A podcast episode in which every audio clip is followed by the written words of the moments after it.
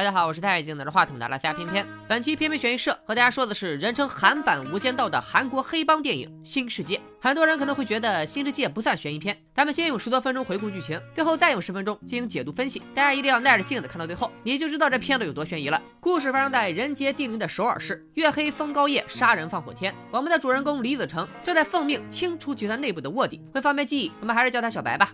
身为金门集团的理事，小白拷打审问，水泥封筒，石沉大海，一气呵成，这是沿海地区黑帮抛尸的一贯伎俩。金门集团为什么突然开始查内鬼呢？当然不是因为水泥滞销。就在不久前，金门集团的会长石东初被检察机关以多项罪名起诉，尽管最终因证据不足被释放，但审理过程中，警方拿出了大量集团机密资料，无一不表明集团高层有内鬼，这才有了内部的清洗活动。话说这会长失踪初无罪释放，人逢喜事精神爽，于是重振雄风，夜会情妇。谁能想到，却在打靶归来的路上出了车祸，一时间整个金门集团乱了套。这起车祸是整部电影的导火索，也是全片最大的悬念。咱们接着看，小白深知事关重大，赶紧将会长垂危的消息汇报给了自己正在国外出差的大哥丁青。丁青也是金门集团的高层之一，他连夜赶回韩国。只见这人大大咧咧没个正形，穿个一次性拖鞋就出来了。身为集团的执行董事，明明身怀万贯家财，可他不光自己用的，连送给兄弟小白的礼物都是来自小商品市场的山寨假货，被小白一眼识破，嫌弃的拒绝了。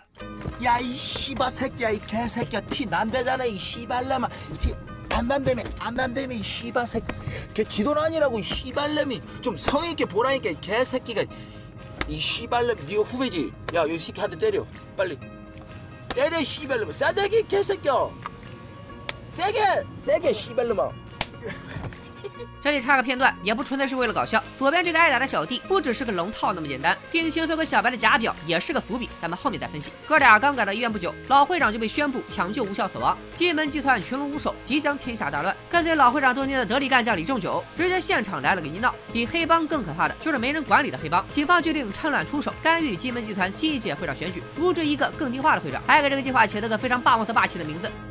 新世界，新世界项目。既然说到这里，我就有必要和大家聊一聊金门集团的组织架构。金门集团是由三大门派合并而成，分别是在虎派、地日派和北大门派。已故的老会长石东初原本是在虎派的头目，现在他死了，最有力的会长候选人有两个，一个就是丁青，原北大门派的头目，如今算是集团的第三把交椅，负责白道业务，深受老会长器重，为人圆滑，八面玲珑。男主小白就是丁青的左膀右臂。另一个候选人就是李仲九，在虎派一系的老二，和老会长情同父子。在三大派合并之后，论资排辈就成了集团的四把手。他负责黑道业务，性格乖张，骄横狂妄。而第一日派在内部斗争中落败，原派系头目张秀基现在虽然名义上是集团的二把手，但是并没有实权，这人基本处于半。隐退状态之后，就叫他张老二好了。一般集团选举很难从外部干预，更何况金门集团是由三大黑帮合并而成，更加排外守旧。如果要干预选举，就必须从内部入手。幸好警方早有卧底，而这个卧底不是别人，竟然就是我们的主人公小白。当年他刚从警校毕业，就被科长老姜看中，安排进了北大门做卧底。小白和丁青都是韩国华侨，又是丽水同乡，二人一路从黑帮底层拼杀到现在的位置，互相知根知底，感情深厚。所以在北大门派这一系，小白也算是一人之下，万人之上，江湖人称一清二白。之前警方收到的金门集团的内幕消息，就是小白放出来的。警方给小白安排的接头人是一个伪装成围棋老师的女警察，没错，就是我们的知校欧尼。在小白的情报帮助下，警方几乎扳倒了石东初，却终究是棋差一招，功亏一篑。小白本以为石东初一死，也算是变相完成了卧底任务，可以找个借口退出集团。没想到在秘密据点，老姜的一番话将小白的美梦彻底打碎。组织上安排他继续作为警方卧底，暗中支持新世界计划，全力推举警方相中的候选人登上会长之位。三年之后又三年，原本打打杀杀的生活，就像一出乏善可称的动作片。现在画风一转，成了宫斗剧，加倍的枯燥，加倍的凶险。小白打心眼里不乐意，但老姜用小白的身份以及小白怀孕的妻子做要挟，迫使小白就范，并承诺事成之后就安排他和妻子去国外生活。按照集团内部规定，新会长将由高层投票选举产生。本来石东初生前致力于把集团的生意合法化，所以格外器重负责白道业务的丁青，有意培养他为继承人，甚至连同属在虎派的元老三人组都跑去讨好丁青。可如今石东初已死，在虎派这一系的绝大多数势力都将由在虎派的二把手李仲久继承，他当选会长的概率大大增加。三人组又跑来讨好李仲九。李仲九负责的是黑道业务，为人暴力，和警察很不对付。要是让他当选，只怕又是一场血雨腥风。因此，警方想扶持的是丁青。老姜告诉小白，他不需要做多余的事，只要像以前那样专心负责丁青就行。会长选举即将在一周内举行，偏偏在这个节骨眼上，丁青必须再次出国处理海外业务。毕竟白道业务是他的立身之本。通过小白告密，老姜在机场把丁青拦住，但却并不是来抓他，而是向他抛出了橄榄枝。老姜给丁青看了一份绝密资料，非常详实的列出了李仲九违法犯罪的证据。就算不能给他定罪，至少也能把他关到选举。举结束的那天，到时候丁青已经继任，李仲九还能翻出什么浪来呢？丁青眉头一皱，大义凛然，表示希望警方不要插手他们的内部问题。其实他巴不得借警察之手除掉李仲九，可一旦和警方合作，就永远有一个把柄落在人家手里，成为警方的傀儡。只见老姜又拿出了一份资料威胁丁青，竟然是关于丁青所在的北大门派，说明集团内部真的被安插了卧底，而且很可能就在丁青自己的派系。在出国的飞机上，丁青叮嘱自己的律师，让他想尽一切办法查清老姜的底细，同时联系延边的老棒子来一趟。所谓的延边老棒子，指的是生活在延边地区的朝鲜族杀手，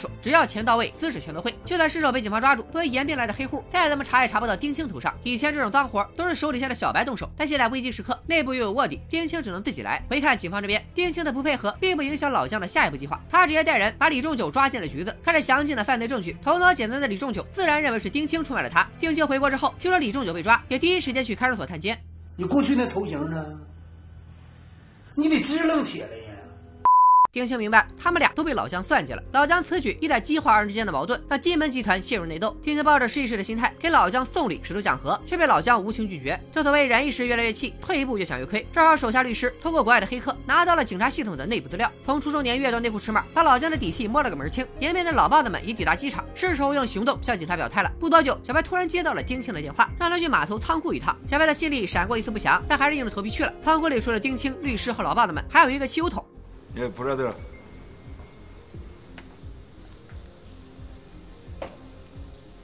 너, 저 뒤에 드럼통 안에 뭐 들어있는지 한번 볼래?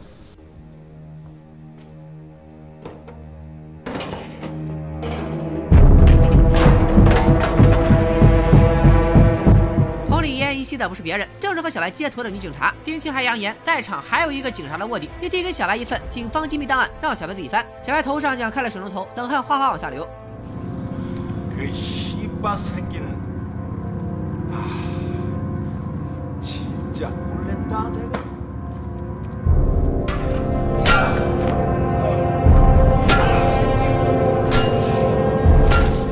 铁铲一响，随即抽奖，倒下的是丁青身边的小弟，就是之前在车上挨打的那位。他居然也是个卧底，而小白对此并不知情。为了不暴露身份，他现在只能选择送另一个老同事一程。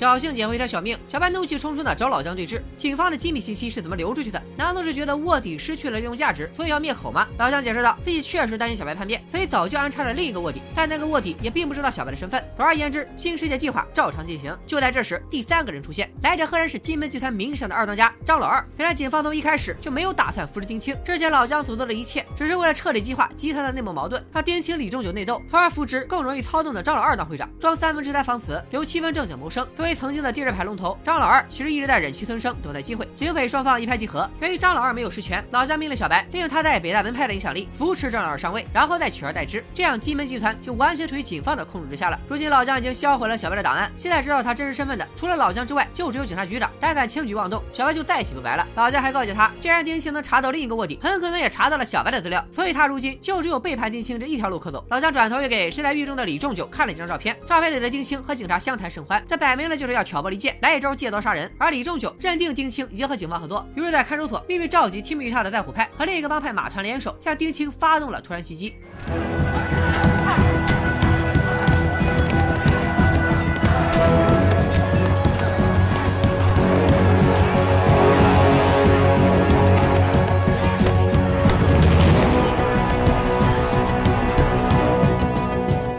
李仲九不仅派人袭击丁青，还想把小白一家子也灭口。虽然老姜早就派人暗中保护，把李仲九那几个小弟一网打尽，但小白怀孕的妻子却因为惊吓过度而流产，经此一役，李仲九一系几乎全灭。丁青虽在混战中侥幸生还，但也命悬一线。原在虎派三人组立刻又转投到了张老二门下。张老二如今春风得意，还新收了十几个小弟。小白怀着忐忑的心情来看望丁青，看望这个有可能已经识破自己身份的大哥。丁青临终前告诫小白，让他早做选择，只有狠下心来才能活下去。眼看丁青不行了，小白赶紧给丁青戴氧气面罩，没想到却被丁青一把推开。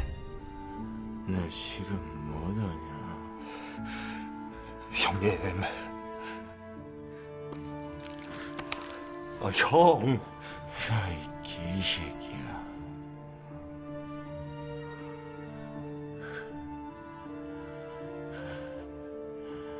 너 만에 하나, 천만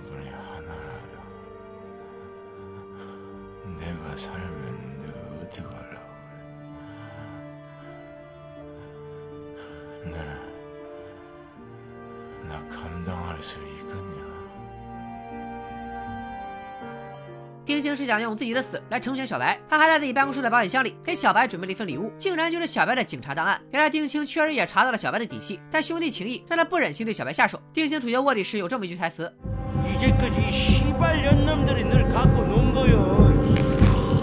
他其实是在提醒小白，警方只是拿他当棋子，只有自己是真拿他当兄弟。保险箱里还有一对情侣山寨手表，这是丁青第二次出国为小白买回的礼物。这只假表不但再次证明了丁青对小白的情谊，其实也是在暗示小白这个卧底的黑道身份也是假的。那不如就伪装到底，假的也就成了真的。小白这一次终于不再犹豫，戴上了大哥送给自己的手表，也算是继承了他的衣钵。在丁青的葬礼上，小白看着前来观礼的老棒子们，终于向着黑暗迈出了第一步。第二天，金门集团选举会即将召开，张老二邀请小白同乘一辆汽车，但车却没有开往其他总部，而是停在郊区一座荒无人烟的断桥上。之前张老二收的小弟们早已在此恭候多时，现在只要再做掉小白，张老二不光能坐稳会长之位，还能摆脱警方的控制。可他没想到，这些小弟早就被小白收买了。看来张老二当了这么多年的老二，不是没有原因的。另一边，老姜秘密释放了李仲九，反正他已经成了光杆司令，俨然就是另一个无权无势的张老二。可李仲九刚回到据点，就被北大门派的打手给围了，他必须为自己的所作所为付出代价。小白的报复虽迟但到，解决张老二和李仲九的同时，老豹子兵分两路，分别找上了唯二知要小白身份的人，警察局长和老姜。对付警方不能用帮派的人，所以需要老棒子出马。局长在自己的座驾里被乱枪打死，老姜看着老棒子来到秘密据点出示匕首，这才知道大势已去。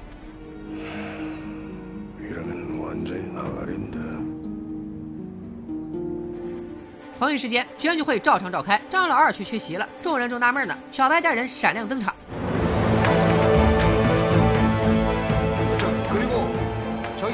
이자성 이사께서 새로이 후보 신청을 했습니다. 三人组再次见风使舵，推选小白为会长。小白终于做成了金门集团的第一把交椅。会长办公室里，小白烧掉了自己的警员档案。原本在黑白两道之间游走的他，彻底踏入了黑道。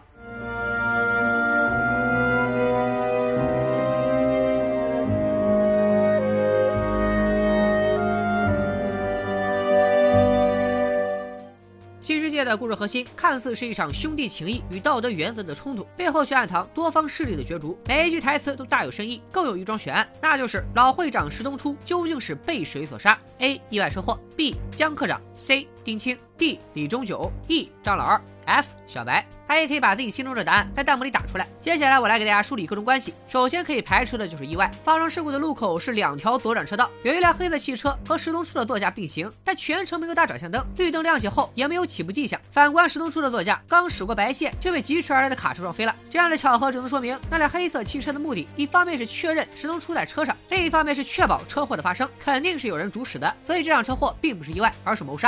排除 A 选项，丁青其实也很容易排除，因为他在帮会中负责白道业务，备受会长器重，本来就已经是钦定的接班人，只要石东初活着退休，会长职位就是他的了。有观众说丁青也是卧底，因为江科长在机场给丁青看了北大门派的内部资料，丁青说了一句：“看来警方安插的卧底不少啊。”老姜是这么回答的。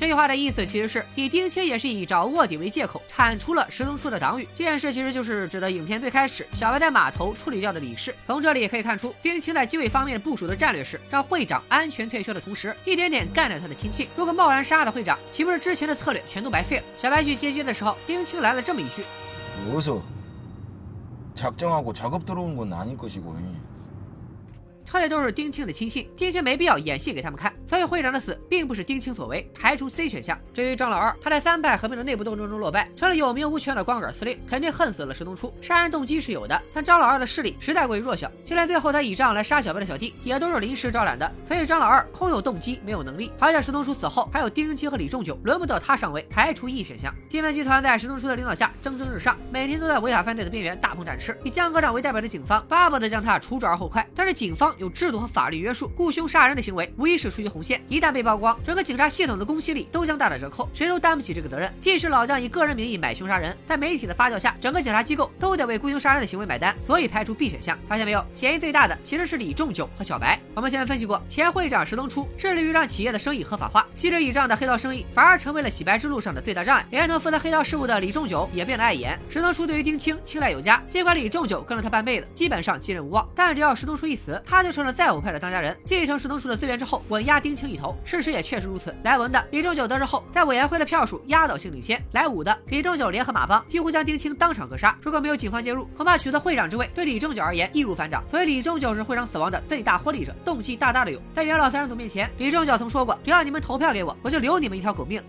살려는드릴게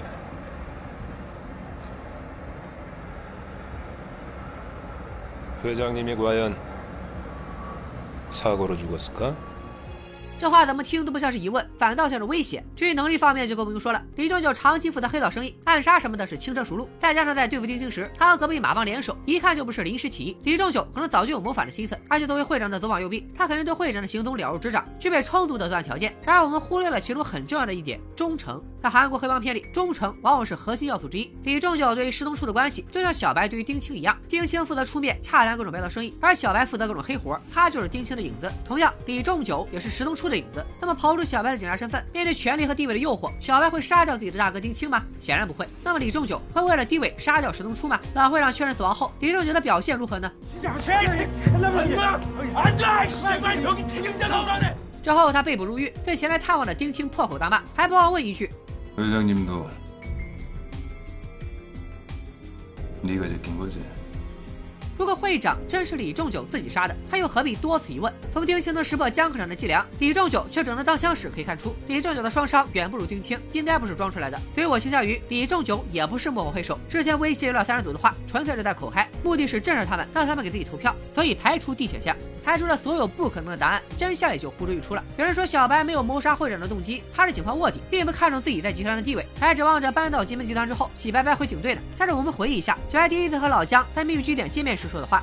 석 회장만 처리되면 끝이라고 했지 않습니까? 这个解决并不是杀人，而是指送石东出进监狱。可见老姜曾许诺小白，完成这个任务后，他就可以彻底脱离卧底生活。结果警方搞砸了诉讼，石东出无罪释放。所以说小白并不是没有杀人动机，他很可能以为只要杀掉会长，他就可以彻底结束卧底生涯。我们来看看医生宣布会长死亡时各方的表现吧。丁青一脸失望，因为石东出的死打乱了他渐进的击溃策略。李仲九则完全像是一个失控的病患家属，他和石东出的关系确实亲如父子。而小白的表情就很耐人寻味了，只见他紧张的喝了一口水，巧妙的用纸杯遮掩面部表情，可以看出来他非常紧张。他眼神里又有无法抑制的期待。当然，你也可以认为他是以为会长死了，自己就可以不干卧底了。我们再把时间倒回影片的开头，那个黎明前的码头，小白在处理卧底时看起来有些心不在焉。当时我还以为他在思考集团内部的卧底到底是谁。后来小白的卧底身份被揭开，我又觉得他是在担心自己的身份会暴露。分析到这里，我才明白了，他在码头处理卧底的时候，石东初正在接受警方审问。小白是对案件审理的结果忐忑不安，所以后来石东初无罪释放，很可能成了压垮小白的最后一根稻草。积压多年的压力终于爆发，于是派亲信杀掉了石东初。还有个证据，影片中丁青多次说小白最近有些反常，可见小白确实做了什么亏心事。泄露黑帮机密这种事儿，他当卧底这几年肯定不是第一次干了，没必要紧张。有人说是因为新世界计划而紧张，但是一开始老姜告诉小白的计划就是扶持丁青，小白该干嘛干嘛，完全没有必要紧张。因此最大的可能就是小白派人暗杀了集团的会长。有人可能会说，小白杀会长就是警方授意的，因为小白见姜科长时还说了这么几句。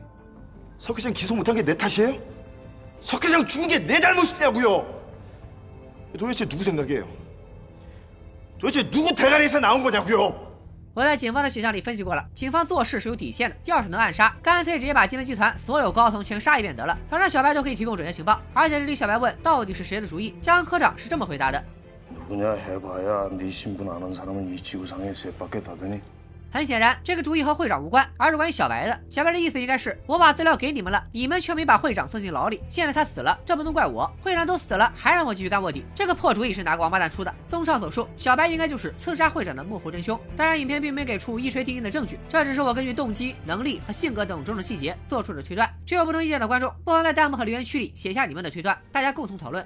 除了黑社会大佬之间的恩怨情仇外，小废片中的延边老棒子也给大家留下了深刻的印象。他们又脏又土，目无法纪，茹毛饮血，凶残至极。其实延边朝鲜族在韩国电影中的形象原本并不是这样的，大致可以分为两个阶段。第一阶段是远方亲戚铁憨憨，第二阶段是怪胎异类食人魔。中韩结交之初，我国延边地区和韩国经济水准差距很大，大量延边朝鲜族凭借语言优势涌入韩国社会，他们的受教育程度不高，好在吃苦耐劳。他们和韩国人语言相通，风俗相似，但文化背景还是有很多不同。久而久之，便形成了延边人苦憨的刻板印象。此时的韩国社会对延边朝鲜族的态度是认可其为同一民族，又嘲笑其愚昧落后，把他们看作上不得台面的远方亲戚。网友刻画朝鲜族的淳朴善良，也是为了反思城市化进程中韩国社会的人情冷漠。总而言之，那是影视剧里的朝鲜族土归土，但不饿。但上世纪九十年代末，越来越多的朝鲜族黑工进入韩国社会，洗碗工、建筑工人、小姐这个群体干着最底层的工作，却没有最起码的保障，也得不到法律庇护。出于自保等各种原因，很容易跟犯罪团伙挂上钩。再加上近两年韩国确实发生过几起骇人听闻的杀人案，犯人恰好都是朝鲜族，在媒体的刻意煽动下，朝鲜族就成了杀人食人带动的恶魔。随着韩国社会对朝鲜族的刻板印象发生了根本性的改变，他们不再是淳朴无害的土亲戚，而是身怀凶器的食人魔。再加上九十年代末金融危机的影响下，韩国的经济不景气，失业率提高，失业者迁怒于朝鲜族黑工，对延边朝鲜族的排斥更加强烈，打出了把工作还给韩国人的口号，说的好像朝鲜族走了，韩国土著就会屈尊去做最底层工作似的。总而言之，一时间韩国人对朝鲜族的怨愤达到了极致。此时韩国电影界也遇到了瓶颈，观众不再满足于传统黑帮片的套路，急需一种更有冲击力的反派形象，于是新世界里的延边老棒子应运而生。